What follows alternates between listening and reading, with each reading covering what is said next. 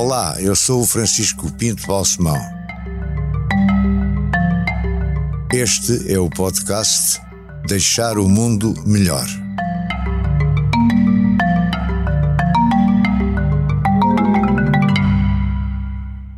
Meu caro Luís Tinoco, antes do mais, muito obrigado por ter gentilmente oferecido uma composição sua para abrir musicalmente este podcast. Eu é que agradeço o convite, foi um, uma honra. Espero que não assuste demasiado os ouvintes e não afaste muito. Eu, pessoalmente, acho que atrai.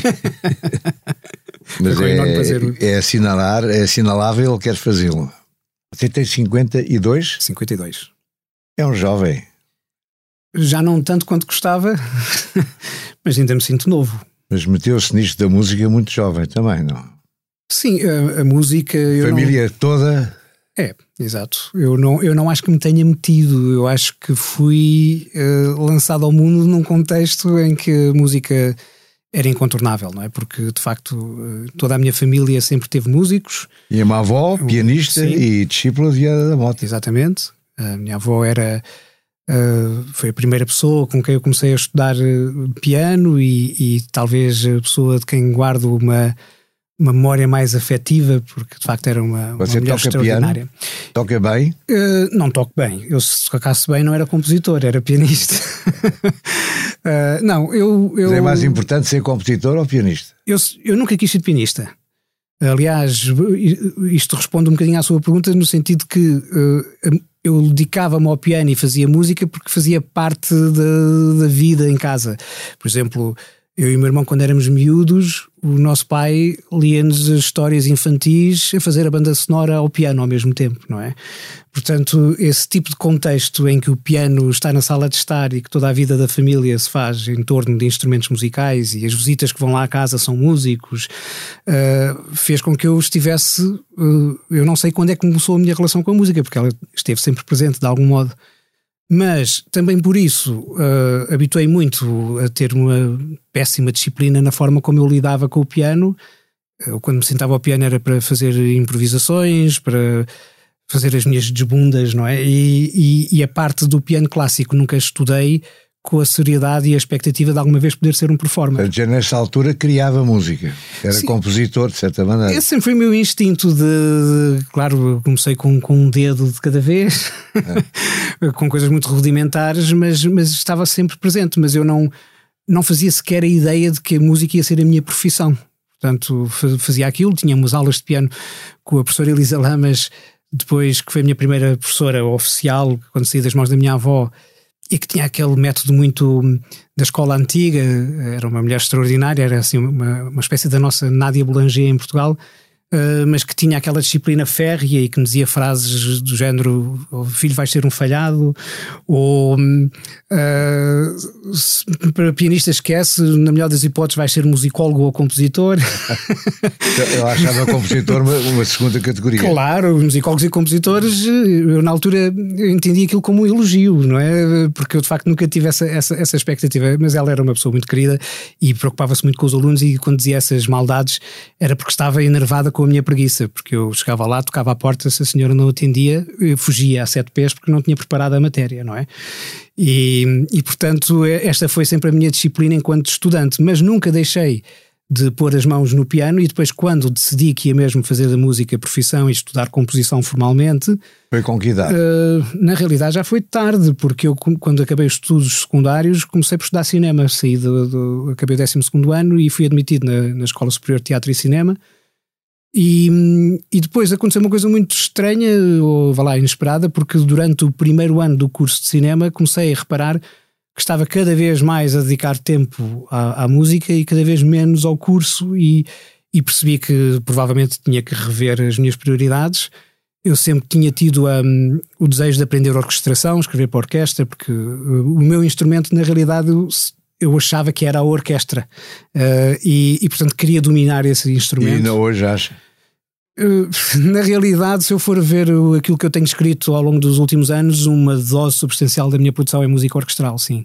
E, portanto, realizei esse, esse sonho de, de, de aprender a escrever para orquestra e de escrever muita música orquestral, mas para isso precisava de ter uh, as ferramentas, e foi aí que fiz a admissão à Escola Superior de Música e acabei por desistir do, do, do curso de cinema. Portanto, eu, eu, acho que quando entrei no curso de composição já tinha 23 anos, portanto, uh, já uh, não, não se pode dizer que, que tenha entrado num, num contexto de um principiante. Eu, eu, escrevia, fazia música, mas não, não tinha ainda as ferramentas e para noutros superior contextos. de composição em Lisboa?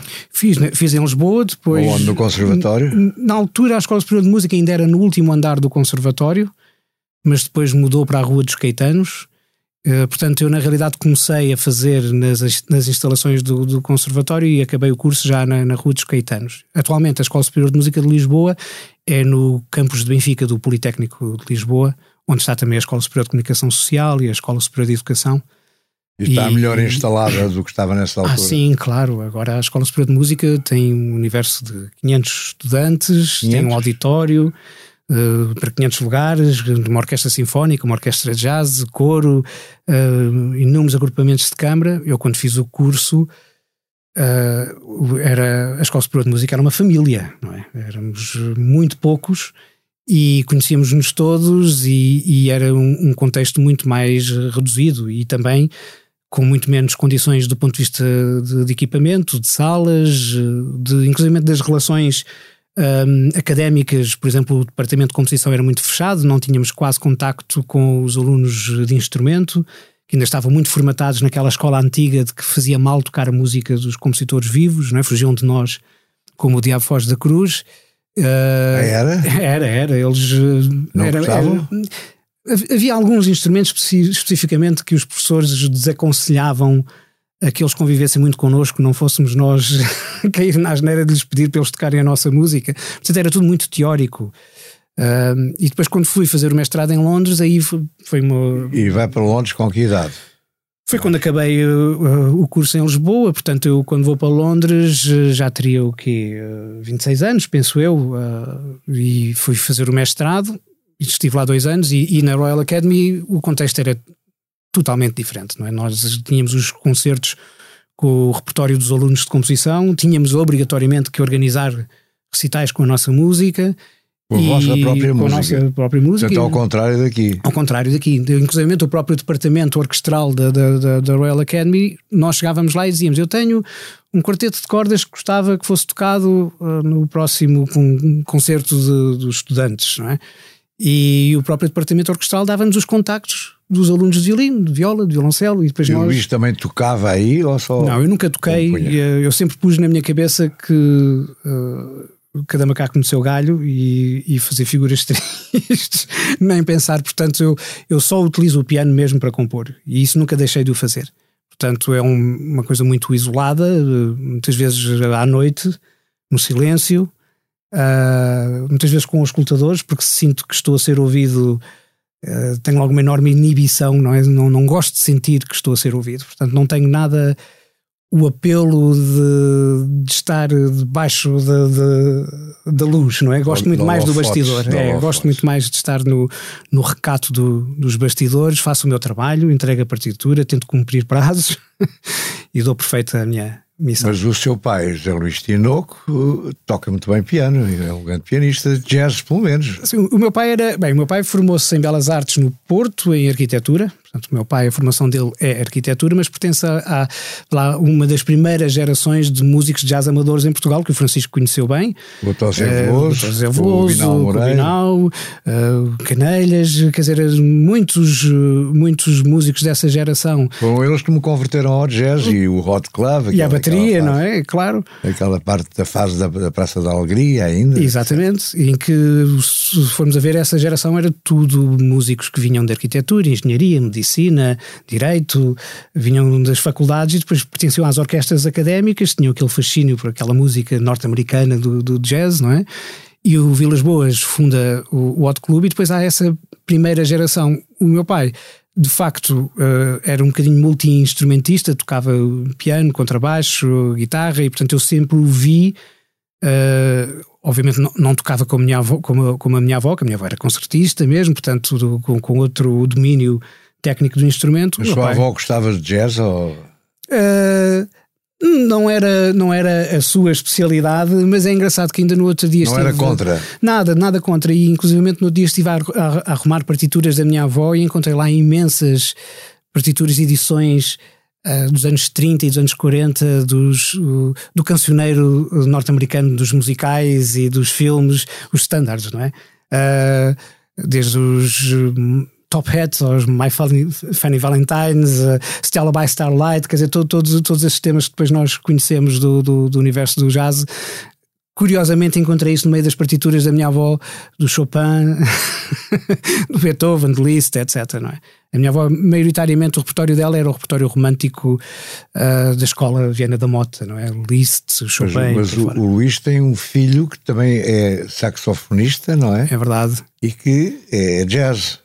O meu filho seguiu a via do jazz, portanto, nós na família temos estado assim a alternar. Portanto, a minha avó do clássico, o meu pai do jazz, eu do clássico, o meu filho do jazz. Portanto, vamos fazendo uma rotatividade para cumprirmos as capelinhas todas. E sim, o miúdo já, já, o miúdo já tem 21 anos, não é? Fez o curso de jazz também na Escola Superior de Música de Lisboa e, e, pronto, é, é um jazzman. É Tem um, um, disco agora? Já, já gravou o seu primeiro disco em quarteto. Já ouvi com muito prazer. Eu tenho um bocadinho de pudor nestas coisas, mas devo dizer que quando ouço tocar fico. Bem, fica babado. Fica um sorriso contente, na cara. Fica. Sim. É, ele toca muito bem, está com, com, a improvisar muito bem, com uma sonoridade muito bonita. Faz, agora está a tocar mais o tenor do que o alto e eu gosto especialmente do tenor. É um confesso. belo instrumento. É o meu saxofone favorito. Portanto, quando ele me disse que ia comprar um tenor, eu pensei que os meus botões estás no bom caminho. Mas a sua ligação com o jazz, a sua pessoal, não é uhum. é muito grande, ou é? Bom, eu na realidade, quando saí do curso de cinema, antes de entrar na Escola Superior de Música, ainda andei ali um bocadinho perdido, fiz eh, alguns cursos livres, fiz um curso de, de, com o professor Luís de Pina, o antigo diretor da, da, Cinemateca, fiz cursos de desenho na Sociedade Nacional de Belas Artes, fiz um curso de audiovisuais no IAD, andei ali a, a gastar o dinheiro dos meus pais, andou basicamente. perdido é? ou andou à procura de rumo? Andava à procura e nessa pesquisa, durante quase dois anos, fui aluno do Mário Lajinha, na realidade. Aluno do Mário Lajinha? Sim, sim, porque o Mário houve uma altura em que participámos os dois num Mas concurso. o Mário que idade tem hoje em dia? O Mário não é assim tão mais velho. Eu não quero dizer um número aos microfones e depois ele vai-me dizer que eu envelheci, mas o Mário é um bocadinho mais velho que eu. O Mário acho que já está a bater nos 60. Mário, se, se estiveres a ouvir esta entrevista, perdoa-me se te dei mais uns anos, mas na realidade eu acho que sim, eu acho que o Mário já está nos 60. Ele, é eu lembro-me de ver o, o Mário a, a, aparecer e eu era um miúdo e, e, e, era um dos meus ídolos, não é? E, e depois conhecemos-nos num contexto de um concurso em que os dois participámos em categorias diferentes e ele ganhou na, na categoria de jazz. E, e depois como estava perdido disse perguntei-lhe se ele podia ouvir as minhas composições e fui à casa dele, mostrei-lhe. E quando cheguei lá ele estava a dar aula a um, um aluno, porque ele, o Mário na altura dava assim aulas particulares. E eu fiquei fascinado e pensei estas são as aulas de piano que eu queria ter tido e que, e que, não, e que, não tive ainda a oportunidade de ter. E então hum, perguntei-lhe se ele me aceitava como aluno, ele aceitou e durante quase dois anos, até eu entrar no curso propriamente dito. O Mário Lajinha foi seu professor durante dois anos. Durante dois anos. Aquilo era muito informal, porque nós íamos à pesca uh... e depois o Mário passava-me trabalho e quando ele tinha o trabalho preparado, telefonava-lhe e dizia: Mário, estou preparado. E marcávamos um encontro. E, eh, e, na realidade uh, era uma mistura de convívio entre dois Mas nunca grandes atuou amigos. em palco com ele em espetáculos? Não, não, não. Nunca, porque na realidade foi a única vez na minha vida em que eu dei por mim a estudar 5, 6 horas de piano por dia. Foi quando estava a trabalhar para, para, para, para as aulas do Mário.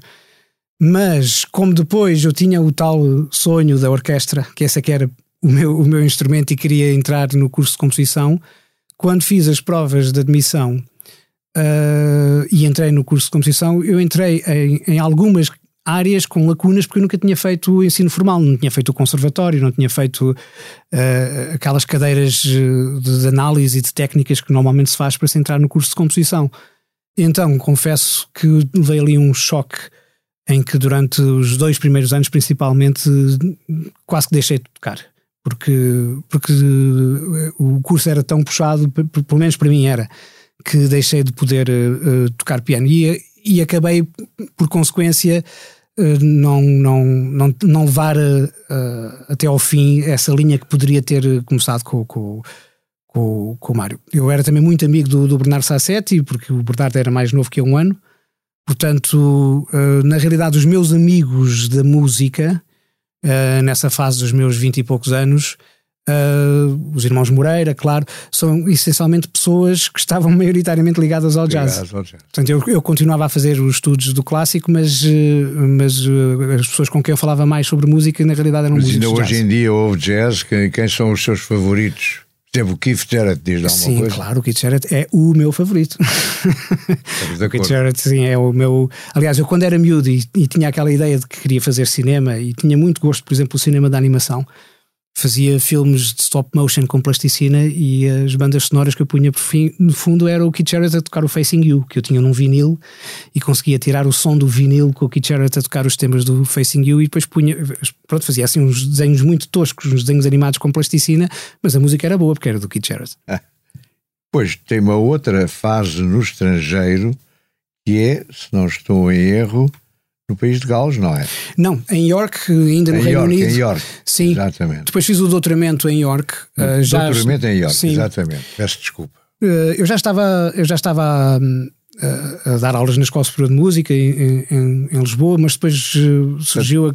Ah, vai para Londres, volta Regresso. para Lisboa e é convidado para dar aulas. Na Escola Superior, portanto, na minha alma mater, não é? Sim.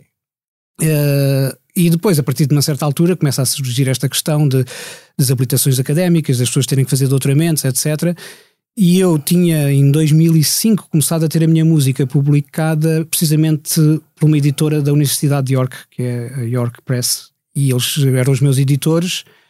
E a, e a diretora da editora, que é uma compositora irlandesa, a Nicola Lefano, era também a diretora do departamento de composição da Universidade de York, que era uma excelente universidade um, e, e, com um excelente departamento de música, diga-se, e então, como eu decidi que estava na altura então de fazer o, o, o, doutoramento, já que tinha a minha música publicada lá e tinha essa relação umbilical com aquela universidade, optei por fazer lá. E, e, e, na altura perguntei à, à Nicola, que na altura era a minha editora, perguntei se queria passar a ser minha orientadora e foi ela que orientou. E valeu a pena? Valeu, valeu, porque, porque na realidade.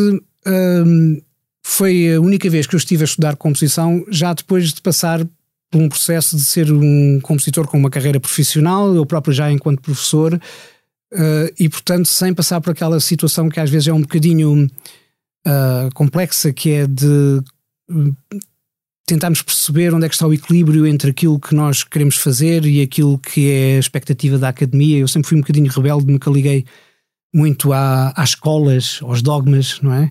Uh, mas eles às vezes existem nas academias, não é? Das correntes, nesta escola faz-se assim, naquela escola faz-se assado. E eu nunca tive muita paciência para isso, para ser e sincero. no caso de York E em York eu tinha a certeza que ninguém me ia levantar determinado tipo de problemas, porque se me tinham convidado para me editar a minha música também não me iam dizer para compor de uma maneira diferente. E além disso, a Nicola é uma compositora, uma enorme sensibilidade. Eu, eu gosto sinceramente do trabalho dela, portanto não foi uma questão só académica. E depois é uma pessoa de uma inteligência uh, e de uma ponderação. Foi muito bom do ponto de vista intelectual poder voltar a discutir a minha música com outra pessoa, porque esse, há sempre esse lado de quando acabamos uma peça, enquanto ela não é tocada, nunca sabemos muito bem qual é o valor real daquilo que escrevemos.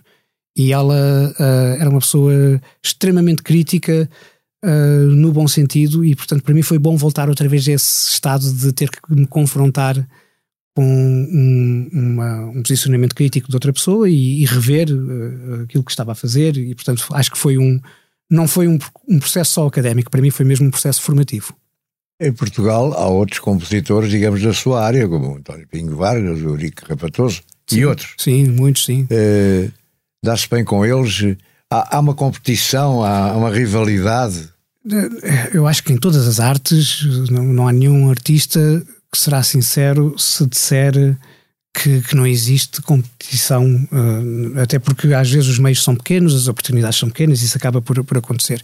Eu devo dizer que um, tenho feito ao longo de, da minha vida, um, mesmo já enquanto estudante, por exemplo, quando fui para a Royal Academy e reparei que a biblioteca da Royal Academy não tinha partituras de compositores portugueses, a não ser do período uh, da polifonia, não é?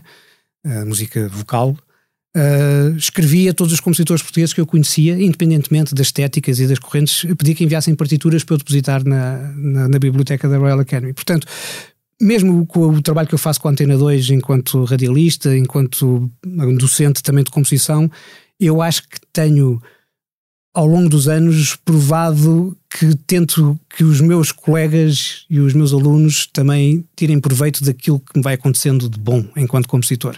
Portanto, uh, eu não tenho nenhuma competitividade nem com o Eurico nem com o António, são duas pessoas de quem sou muito amigo e, e com quem aprendi bastante. Na realidade, o Eurico foi um excelente professor de técnicas e análise e o António foi uma pessoa que me ensinou imenso uh, precisamente a, a relativizar Uh, uh, por exemplo, eu fui aluno também do professor Christopher Borchman, que tinha uma leitura mais técnica e que me disciplinou imenso, me ajudou imenso nessa parte de disciplinar o meu raciocínio e a minha organização. Uh, o António, por exemplo, foi muito importante dar-me uma, uma certa leitura da poética das coisas, de fugirmos um bocadinho da, da, da, da questão técnica da escrita e entrar noutro, noutro tipo de dimensões. E, portanto, uh, reconhecendo que existem, às vezes, tribos, e, e, e existem, de facto, é, tribos. Em Portugal há outros, só citamos Claro que sim. Uh, eu tenho. Uh, eu tenho tentado ao longo de toda a minha vida que, que, que, isso não seja um fator que ocupe o meu tempo criativo, o conflito entre, entre as correntes e, a, e as carreiras das pessoas. Portanto, posso dizer que tenho uma excelente relação com os meus colegas e, e, e gostava que isso continuasse a ser assim. Agora explique-me um pouco como é isto de compor. Hum. É uma ideia, andar a passear na rua e de repente vem-lhe uma ideia, é, senta-se e diz agora tenho de compor e não sai dali enquanto não compuser nada. Como é que é? Sim. É um processo de tal maneira criativo que eu, como leio que sou, gostava de perceber melhor. Eu também, eu também gostava. Na realidade, eu sou um procrastinador, não é? eu, eu, eu adio até o último momento porque uh, para mim a, a, a, composição é uma coisa muito difícil. Uh, e, e, portanto, uh, normalmente, até começar a pôr música no papel, estou semanas e semanas a, a ouvir coisas ou a pensar o que é que eu quero fazer, e depois, quando finalmente consigo que normalmente a minha capacidade de começar a escrever é tanto maior quanto mais próximo estou da data de entrega da partitura, uh, uh, aí depois a coisa flui com, com rapidez. E, e quando e... põe música no papel, está a ouvir aquilo que, que, o que está a pôr no papel vai, vai dar, o som. Sim, está a antecipar, está, consegue. Consigo, até por, por, por aquilo que eu disse há pouco, eu componho quase sempre começando pelo piano. Não é? Portanto, eh, eu tenho muita. Talvez aquilo que eu tenho mais facilidade é imaginar, do ponto de vista tímbrico, como é que eu posso transportar aquilo que está ao piano depois para um contexto instrumental. E isso é um esforço de abstração. Uma pessoa, quando está a ouvir de facto um piano, não está a ouvir um trompete, não está a ouvir uma orquestra de cordas, não, está a ouvir um piano, não é? E, e portanto, essa, essa transposição depois daquilo que, que é o, o som do piano para aquilo que é depois a, a, a composição propriamente dita instrumental, faço com alguma facilidade. A parte propriamente dita de procurar as Mas notas. Mas consegue uh, ouvir, entre aspas, o os violinos, os violoncelos, a percussão. Consigo imaginar. Imaginar, uh, e, mas... Sim, consigo, e, e, e, na realidade hoje em dia os compositores têm ferramentas que também ajudam muito, porque utilizamos computadores, utilizamos software que simula, portanto eu quando estou a compor, normalmente orquestro logo, portanto uh, eu por exemplo quando estou ao, ao piano a escolher material, depois vou para o computador e quando começa a escrever a partitura já estou automaticamente a orquestrar. E, e portanto, o que é que é orquestrar neste caso? Não, orquestrar é, é, decidir, por exemplo, numa orquestra sinfónica nós temos desde as flautas no registro agudo até aos contrabaixos no, no registro grave, temos ali umas dezenas largas de instrumentos e temos de decidir o que é que cada um toca não é? e como é que eles soam em conjunto. E, e, e essa capacidade de ouvirmos o que é que pode acontecer com a orquestra é algo que se, que se desenvolve, que se treina, Portanto, agora é mais fácil para mim imaginar o resultado da orquestra ainda antes de escrever do que no começo, como é óbvio, não é? Porque, e principalmente quando comecei a ter a música tocada e ir aos ensaios e poder ouvir a, a escrita a materializar-se som, tudo se tornou mais claro, não é? Quando vai aos ensaios interfere. Sim. Uh, normalmente no primeiro ensaio não interfiro porque os primeiros ensaios normalmente estão a ler ritmos e notas, estão. Uh, normalmente pedem sempre aos compositores para entregar a partitura um mês antes e depois, quando chegamos ao primeiro ensaio, estão a ler à primeira vista, não é? Isto é um, é. é um drama, é. E então na prima, no primeiro ensaio normalmente não interfiro. Deixo pura e simplesmente que. E sai mal leiam. então, não? Primeiro, ah, a primeira vez que me aconteceu isso, saí de lá ansiosíssimo, convencido que tinha escrito a pior música do mundo, porque uh, normalmente o primeiro instinto não é pensar eles estão a tocar mal, eles são uma orquestra tão boa, eu, o que é que eu fiz mal para isto não estar a soar bem? Claro. Mas depois, a partir do segundo, do terceiro ensaio, aquilo começa obviamente a ganhar corpo e as coisas começam a fazer sentido. E é aí que normalmente que eu interfiro, mas deixando sempre e que seja. o papel um... do maestro é fundamental. Ora, está. A, a sua conversa é sempre com o maestro? No Dirige-se aos músicos também? Há maestros que preferem que nós falemos com eles e eles depois comunicam. Há outros que gostam de aproveitar o facto de o compositor, se estiver vivo, uh, poder comunicar diretamente com a orquestra. Eu gosto de fazer isso. Gosto de falar com a orquestra e quando os maestros me dão essa oportunidade, há sempre um momento num, do, num dos ensaios em que falo diretamente com os músicos e, e, e dou as minhas anotações, aquilo que, que, vejo que é mais urgente. Mas eh, a conversa normalmente começa com o maestro nos bastidores, uns dias antes do primeiro ensaio, e depois é a partir daí que tudo se desenvolve, não é? E é bem acolhido. Isso já intervenções não ou não? Já teve cenas complicadas? Lembro-me a primeira vez que tive uma peça de orquestra tocada com uma orquestra profissional de grande qualidade, uh, do maestro me apresentar a orquestra e um, um, músico que estava na primeira estante dizer alto e bom som: Estamos tramados. Ah, em português? Uh, por acaso era uma pessoa que não era portuguesa, portanto disse em inglês. E, e eu, na altura, pensei: Mas que mal é que eu fiz esta senhora? Para ainda nem começou a tocar a música e já está a tomar esta posição. Portanto, às vezes já há algum conservadorismo Uh, e, e, e, é preciso ganharmos um certo estofo para conseguirmos lidar com esse conservadorismo quando ele se manifesta. Mas devo dizer que episódios desses anedóticos eu conto-os pelos dedos de uma mão. A relação que eu tenho tido com as orquestras, tanto em Portugal como fora do país, tem sido bastante boa, e, nomeadamente em Portugal, uma das coisas que eu agora gosto, sempre que trabalho, seja com a Metropolitana, com a Orquestra do Porto Casa da Música, Sinfónica Portuguesa, a Gulbenkian, sempre que trabalho com eles, Uh, quando eu vou ter com a orquestra e com os músicos, eu sinto que já estou a falar com amigos, já não estou a falar com pessoas que estão ali atrás da estante e que eu, que eu não conheço. E, portanto, uma... acaba por correr bem. Sim, corre muito bem. Eu, eu acho que também é tal coisa, começámos esta entrevista a dizer que eu tenho 52 anos, não é? Portanto, eu acho que, que esses cabelos brancos já me deram pelo menos o benefício da dúvida. Os músicos já, já, já têm uma relação mais tolerante comigo. E a escolha dos intérpretes, quer das orquestras em si, quer dos solistas, quer uhum. dos coros, quer cantores, quando há uhum. cantores, passa por si ou, ou, é o que lhe oferecem? Depende do contexto. Eh, quando são encomendas em que, por exemplo, se é uma encomenda de uma orquestra, eh, é a orquestra, é a direção artística dessa orquestra que decide quem são os intérpretes, não é? Pode acontecer. Está, está a fazer uma. faz uma composição. Exato. Já sabe para que orquestra vai, já sabe se há solistas, que solista é que vai ser, ou compõe no abstrato e depois logo se vê? Não, eu, bom, nisso eu tenho sido um privilegiado, não é? Porque tudo o que eu tenho escrito uh, tem sido sempre já para um fim uh, pré-estabelecido. Portanto, então é por encomenda? Normalmente sim, normalmente sim. E normalmente quando... trabalha por encomenda. Sim, e dito assim parece um bocadinho estranho. pois é. Na realidade a encomenda pode ser, por exemplo, o concerto de saxofone que eu escrevi há dois anos atrás, a encomenda na realidade foi um pedido de um saxofonista muito meu amigo. Sim, claro. não, é? Pronto, não deixa portanto, de ser encomenda. É, ora, está, mas, eh, mas eh, o que eu quero dizer com isto é que em todos os casos, toda a música que eu tenho escrito, há sempre, uh, a priori, uh, uh, o privilégio de saber que vai ser tocado e por quem. Quando é solistas, normalmente eu sei a partir de quem são os solistas, ou porque a própria orquestra me disse que queria que eu escrevesse para pessoa A ou B, ou porque sou eu às vezes que proponho, por exemplo, o concerto de violoncelo que eu escrevi para o Filipe Quaresma, eu, eu propus à Sinfónica Portuguesa, quando fizeram a encomenda, que fosse o Filipe o, o solista, porque eu queria muito escrever para ele. ou, por exemplo, uh, quando foi as óperas, eu fiz duas óperas, quando Paint foi Me. o Paint Me e as Evil Machines com, com o Terry Jones, quando as Evil Machines eram uma ópera infantil, era um musical, não é? Mas, mas tanto num caso como noutro, um, fiz o casting dos cantores todos. E antes de eu escrever a música, já sabia quem era o cantor que ia fazer cada personagem. Portanto, escrevia a música em função das vozes que iam estrear esses dois.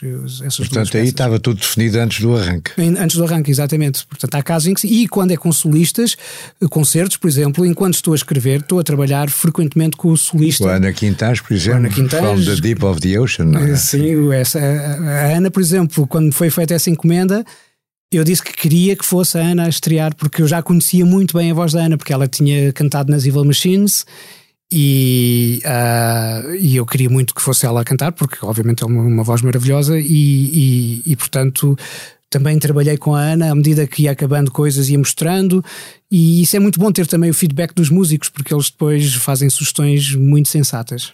No meio disto tudo, o, o o Luís também tem de fazer algum marketing dos seus discos, das suas obras, Sim. da sua presença. Ocupa uma parte do seu tempo com isso. Eu confesso que isso é uma parte muito desconfortável. Uh, por um lado, porque uh, toma mais tempo do que, do que eu gostaria, e portanto, como eu faço várias coisas, dou aulas, escrevo música, faço rádio, Uh, houve uma altura que eu decidi que não ia fazer isso e arranjei uma agente que, que, que trata de, dessas coisas, porque na realidade o esforço de energia que isso toma é enorme e, portanto, tanto a minha editora como, como a minha agente pegam nessa parte, libertando-me desse peso e até do desconforto de estar uh, a enviar as minhas coisas, que é sempre uma situação um bocadinho complicada. Deixar o mundo melhor tem o patrocínio da Hyundai. Juntos avançamos para uma mobilidade mais sustentável. Porque o que move a Hyundai hoje é garantir um mundo melhor às gerações de amanhã. Hyundai. Mudamos o futuro. Falemos agora um pouco do, de uma outra parte da sua atividade, uhum. que é uh, de, do concurso ou da, do da iniciativa dos jovens músicos e dos prémios respectivos. Muito bem. Uhum. Que dentro do deixar o mundo melhor é também importante. Compor música é importante para deixar o mundo melhor, Exato. mas eh, ajudar novos músicos a revelarem-se e a crescerem na profissão uhum. também é deixar o mundo um pouco melhor. Sim, eu devo dizer que a questão de, de compor música, antes de responder à, à questão dos jovens músicos, um, eu, se eu pensar um bocadinho na questão como o Francisco está a colocar, uh, eu, eu, imagino que um cientista, uh, um, um, médico, determinado tipo de profissões, uh, inequivocamente, quando as pessoas decidem que as vão praticar, têm à partida uma missão, não é? Um, nomeadamente na ciência, parece-me impossível pensar a ciência sem ser numa perspectiva de deixar o mundo melhor, não é?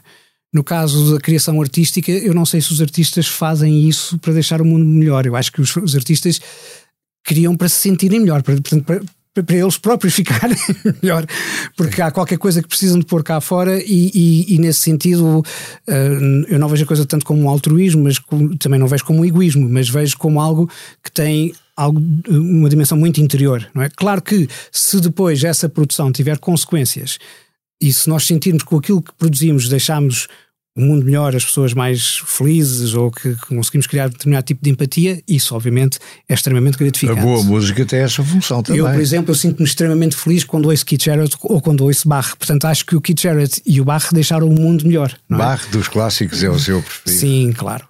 e o Stravinsky. Bem, eu se começo a dizer nomes não vamos parar. uh, mas eh, quanto aos jovens músicos, eu quando me convidaram para, para, para fazer a direção artística do, do Prémio Jovens Músicos, eu como não tenho muito espírito de competição e dos prémios, uh, aceitei precisamente esse trabalho pelo lado da missão que ele tem, que é a de podermos, com um, um processo de, de, de, de, seriação de jovens músicos, etc., abrir-lhes enormes caminhos, e é isso que me interessa nos jovens músicos: é uh, a, a boleia do concurso, abrir portas para solistas, agrupamentos de câmara, para compositores, uh, e, e é, é, isso que eu acho que tenho ajudado a fazer nos últimos 12 anos em que estou à frente desse prémio: é, é tirar aquela dimensão de competição e transformar aquilo num, num veículo para que as novas gerações de músicos portugueses possam Isto encontrar um mundo melhor.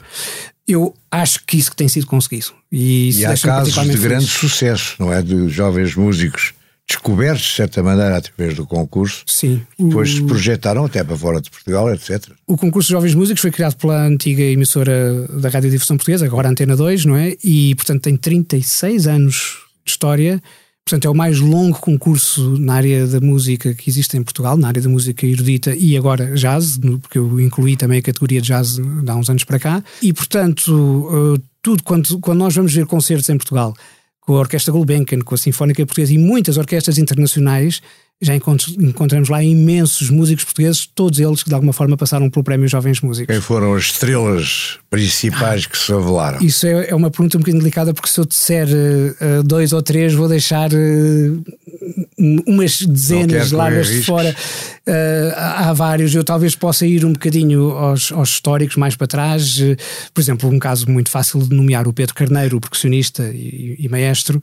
Uh, é uma das estrelas do Prémio Jovens Músicos, mas, mas há imensos. Temos a Ana Pereira, que agora é concertino da, da, da da Orquestra Metropolitana, temos a Teresa Valente Pereira em Espanha, temos o Bruno Morralhinho na Alemanha. Quer dizer, se eu começo a dizer nomes entre uh, solistas e formações de câmara, uh, nunca mais paramos. E, e, já fiz aquilo que não queria, que eu disse alguns nomes e esqueci-me de outros. E... A minha função é tentar O Abel Pereira, que está em Washington, não são tantos, são tantos. É, é de facto muito bom. Bom, Luís, acho que fizemos aqui uma, um bom, uma boa, demos uma boa ideia do seu percurso, que é notável. E, e, e, ainda a parte docente, você continua a dar aulas, não é? Sim, sim. É... Mas isso é, é, algo que já faz também há bastante tempo. Sim, há 22 Sobre isso anos. Quase não falámos. Sim.